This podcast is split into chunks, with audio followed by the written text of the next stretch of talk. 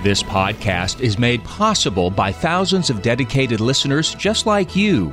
Be a part of this powerful three decade legacy of evangelization by visiting materdeiradio.com or downloading the Hail Mary Media app. And thank you for joining us on the bridge between your faith and everyday life. Welcome to Sunday Commentary, a weekly program designed to break open the Sunday Scripture readings. Join us as we listen to God's Word and seek to grow in our love and understanding for the good news in our lives. And now, Sunday Commentary with Kevin Doran and Carla Wehrman.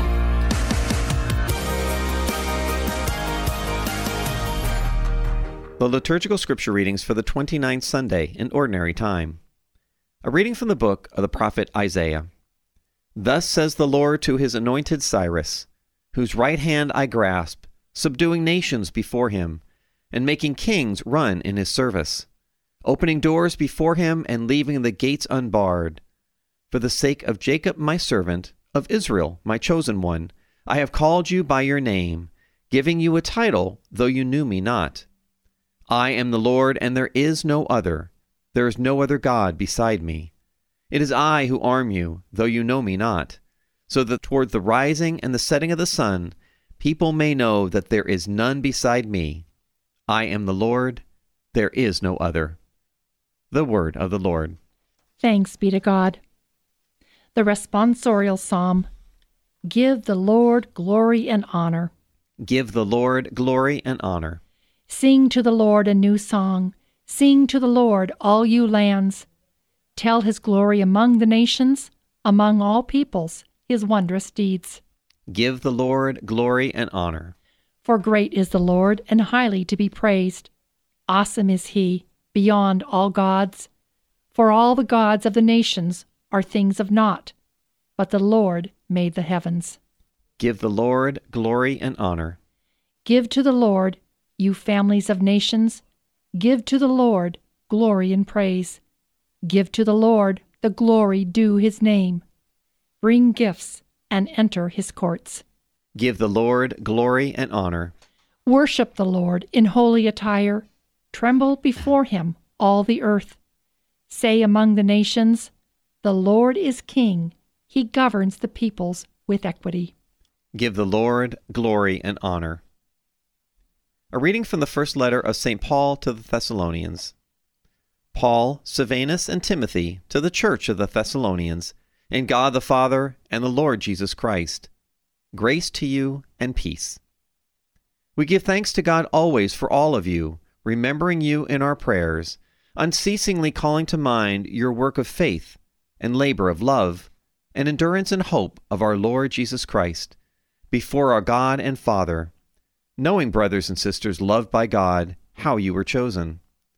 For our gospel did not come to you in word alone, but also in power and in the Holy Spirit and with much conviction. The word of the Lord. Thanks be to God. A reading from the Holy Gospel according to Matthew. Glory to you, O Lord. The Pharisees went off and plotted how they might entrap Jesus in speech. They sent their disciples to him with the Herodians, saying, Teacher, we know that you are a truthful man and that you teach the way of God in accordance with the truth. And you are not concerned with anyone's opinion, for you do not regard a person's status. Tell us then, what is your opinion? Is it lawful to pay the census tax to Caesar or not? Knowing their malice, Jesus said, Why are you testing me, you hypocrites? Show me the coin that pays the census tax.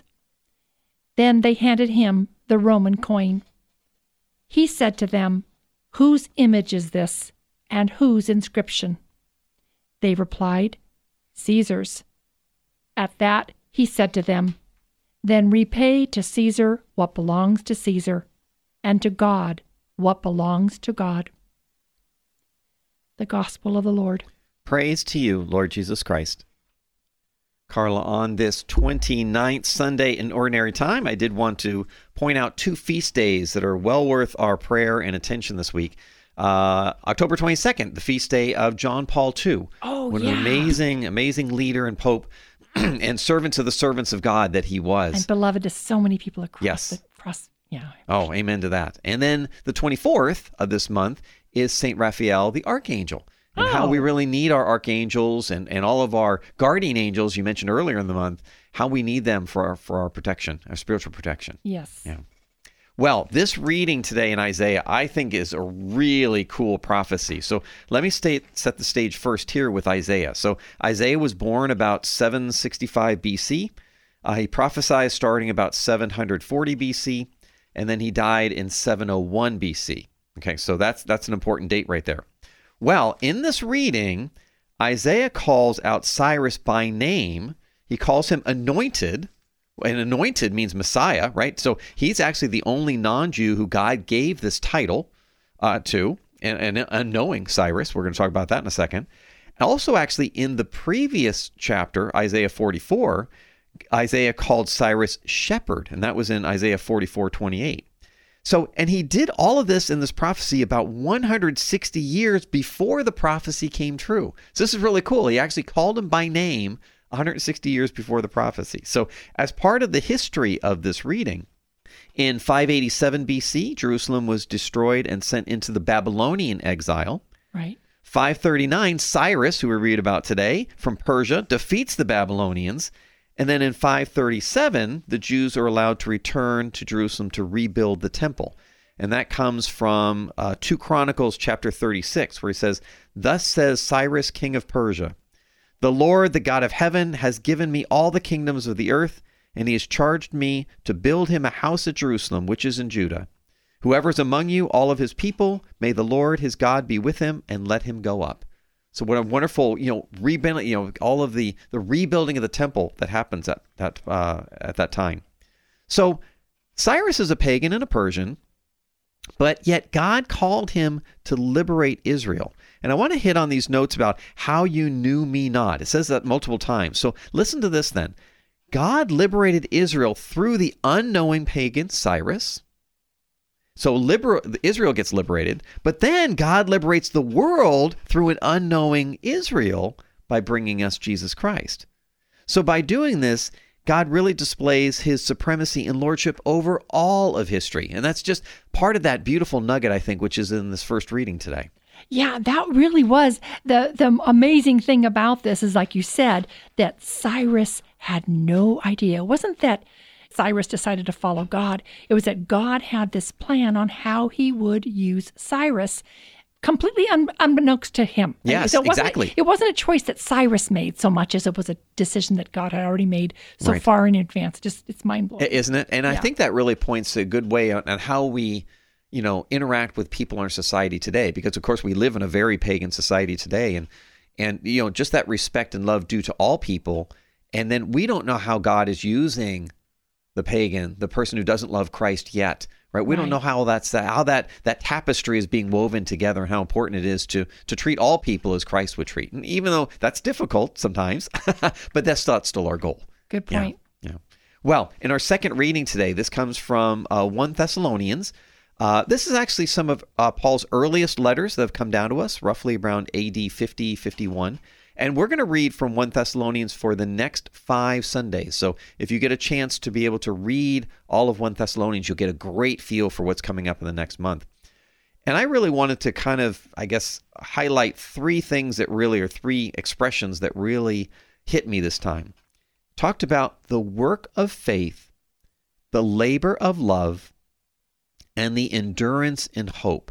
So, therefore, we have the faith, hope, and love, these theological virtues that are so important to guide our lives, but they're interwoven with work, labor, and endurance. Ah, beautiful. And you know, these words from St. Paul, they are just so deeply inspirational. He just hits it right in the bullseye. He says, he tells us that the gospel is more than just words, that it's the power of the Holy Spirit, the power of God that compels the human heart to faithfully love and labor to spread the gospel. And that again ties back to those beautiful theological virtues of faith, hope, and love. Exactly. Well, moving on to the gospel today, we have some great intrigue going on today because this is a story about the Pharisees, a story about the Herodians, and a question. Well, actually, they were trying to entrap him, so maybe it wasn't much of a question. But this is the interesting thing. The Pharisees and the Herodians, they were not friends, right? They had opposite political views, especially the Herodians, because they were friends of Herod. So enemies banded together to trap Jesus. You might have heard that term, you know, the enemy of my enemy is my friend. Yes, okay, I exactly. think that's I think that's what we have going on right now. there, Okay. so so they had this trap. Is it lawful to pay the census tax to Caesar or not? Well, if he opposed that, if he said no, then the Herodians would charge Jesus with treason for instigating a tax revolt. If they were in fa- if he said I'm in favor of this, the Pharisees would charge Jesus with being unfaithful to Judaism, which would be blasphemy. Boy, they've got him now, don't they? They thought they, did. thought they did. And then Jesus comes back and says, Repay to Caesar what belongs to Caesar, and to God what belongs to God. And I think that really what he's talking about here is both a respect for both civil law and divine law. And of course, the order and priority of those two. Okay, with civil law, I think we do have a responsibility to pay taxes for roads and military and these other things. You know, the government, I believe, should exist for two main purposes. One is the protection of the peoples, and the second is promotion of society. But then you become to the, the higher priority, which is to pay to God what is God's. We owe God our worship, our adoration, and submission to His word, and that always takes priority over everything. And that's exactly where Jesus went with this. You know, he took this and he turned it just in a Jesus like way. He turned it into a teachable moment when he said, Give to God what is God's. He was explaining, like you said, that we had a duty much more important than paying taxes.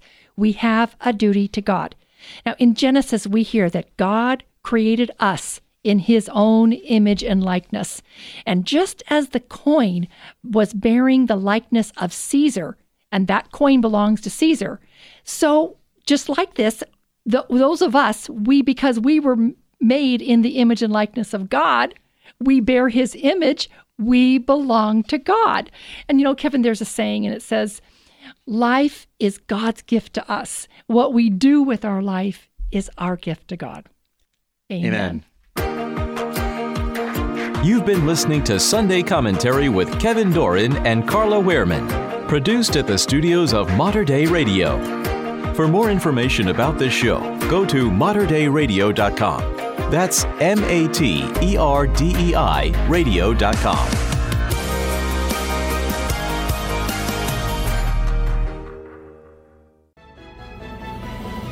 If you enjoyed this podcast, please consider sharing it with a friend. You can support this vital mission of evangelization through materdeiradio.com or the Hail Mary Media app. And thank you for helping us lead souls to Jesus through the Blessed Virgin Mary.